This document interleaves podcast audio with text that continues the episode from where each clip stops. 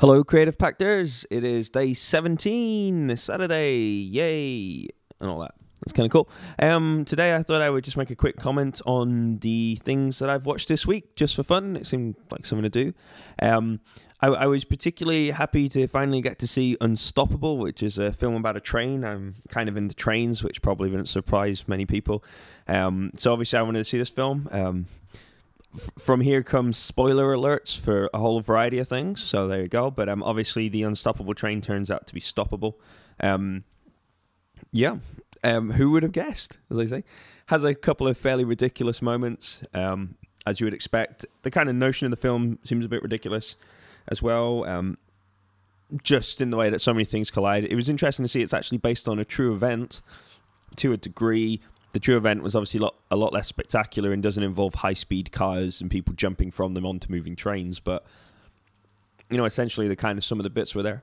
Um, what always intrigues me about the about these kind of films is the way that the, uh, it, it's always the person on the ground who's inevitably being retired, who who has the answer, which would have sol- which solves the day. Meanwhile, the professional execs who are pure, surely meant to be planning for these kind of situations seem very haphazard and kind of unsure as to what to do about these things, which I always think is kind of interesting.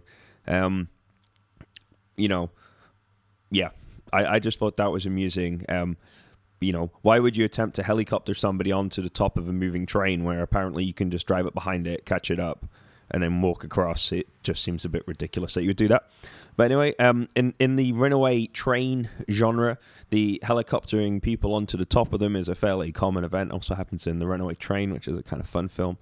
Uh, it has a kind of like, kind of very kind of snowy background to that film, which is kind of cool as well. I like those kind of shots; they're kind of nice. It's it's a good film actually. I'd recommend that film. It's a little bit more gritty. Uh, has a much higher rating. I think it's actually an 18 rating and probably deserving of it. But it's it's nonetheless it's it's a cool film. I kind of enjoyed that film.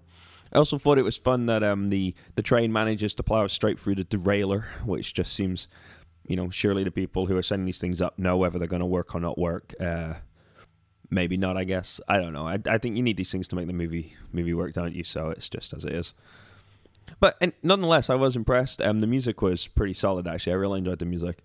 I thought that was pretty cool, and the photography looked pretty pretty good as well. Lots of kind of moving shots um, and kind of cool looking stuff. At the very end, in the kind of final sequence at the press conference, I found the uh, the final set of movies um, kind of just a little bit distracting at times. There was a lot of kind of flyby shots. It didn't really seem to make any sense, any sense to me. And then the, the kind of helicopter signing off thing at the very end, I thought was just a little conceived. I don't think that was necessary. I think a train shot would have been better or something. But you know, hey, I thought it was a cool film.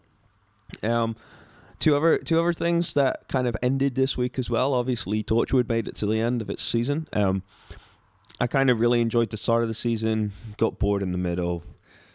I'm happy the end is over. I, I think it was probably, I think it's probably just about good enough to maybe see it with a renewal. But I I don't know. It to be honest, I, I think they've kind of well, the Americanization of the program is really really apparent, and it, it's not the kind of show it was. Um, yeah.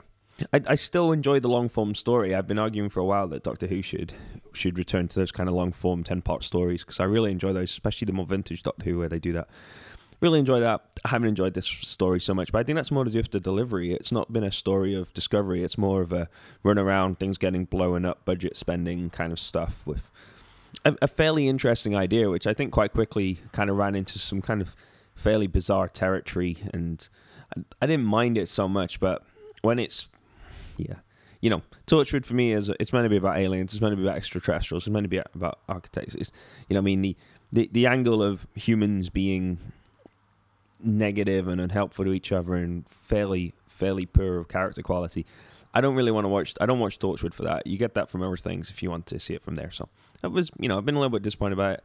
Um at the very end yeah maybe i don't know. I, I wasn't I, I wasn't entirely convinced. Um, yeah, I, I wasn't entirely convinced by the end, but there we go. At least it wasn't a kind of sonic screwdriver fixes it all kind of thing. I'll be interested to see if they tie in with Doctor Who in any part, because obviously the current Doctor Who is technically occupying the same time frame, and they are in the same kind of universe at the moment as well. They're not in kind of parallel worlds or anything like that. So it'd be interesting to see if they have some sort of tie-in, if they kind of tie it in and reconcile that, because obviously at the moment this has occurred, and the Doctor and Amy and Rory have had no part in it whatsoever, and it obviously lasted quite a you know a number of months. So it wasn't just like a weekend kind of thing where the Doctor perhaps would have been busy elsewhere. So it'd be interesting to see if there's any kind of comment made by that by either of the production teams or in either in Doctor Who to kind of reconcile that situation. Final thing that ended, uh, obviously, Big Bang Theory made it to the end of the fourth season, um, with the kind of shocker at the end, so to say. Um, yeah, the minute the episode started, well, the minute they kind of solved Koothrappali's kind of uh, ability to speak, to talk to women, I kind of had a feeling this was on the cards anyway, because obviously, there's, over the couple of seasons, there's always been a kind of fondness, a little bit of a fondness building. Um, you know, I mean, I'm I'm I'm definitely a Penny and Leonard fan. I have been. Um, Yep. I, I can understand why this narrative is here. I'm saying it's a narrative that's been done so many times. Obviously, in Friends, there was this constant to and fro. If you look at something like Dawson's, there was this to and fro as well. Um, they have the same thing. One Tree Hill. It's it's all kind of there. You always have these kind of bits here. I'll be interested to see which way they, you know, how, how they decide to take it. Um, I, I don't like Priya. I like Leonard Penny, so that's the way I wanted to go to be honest, I don't think I'll be satisfied with an alternative resolution.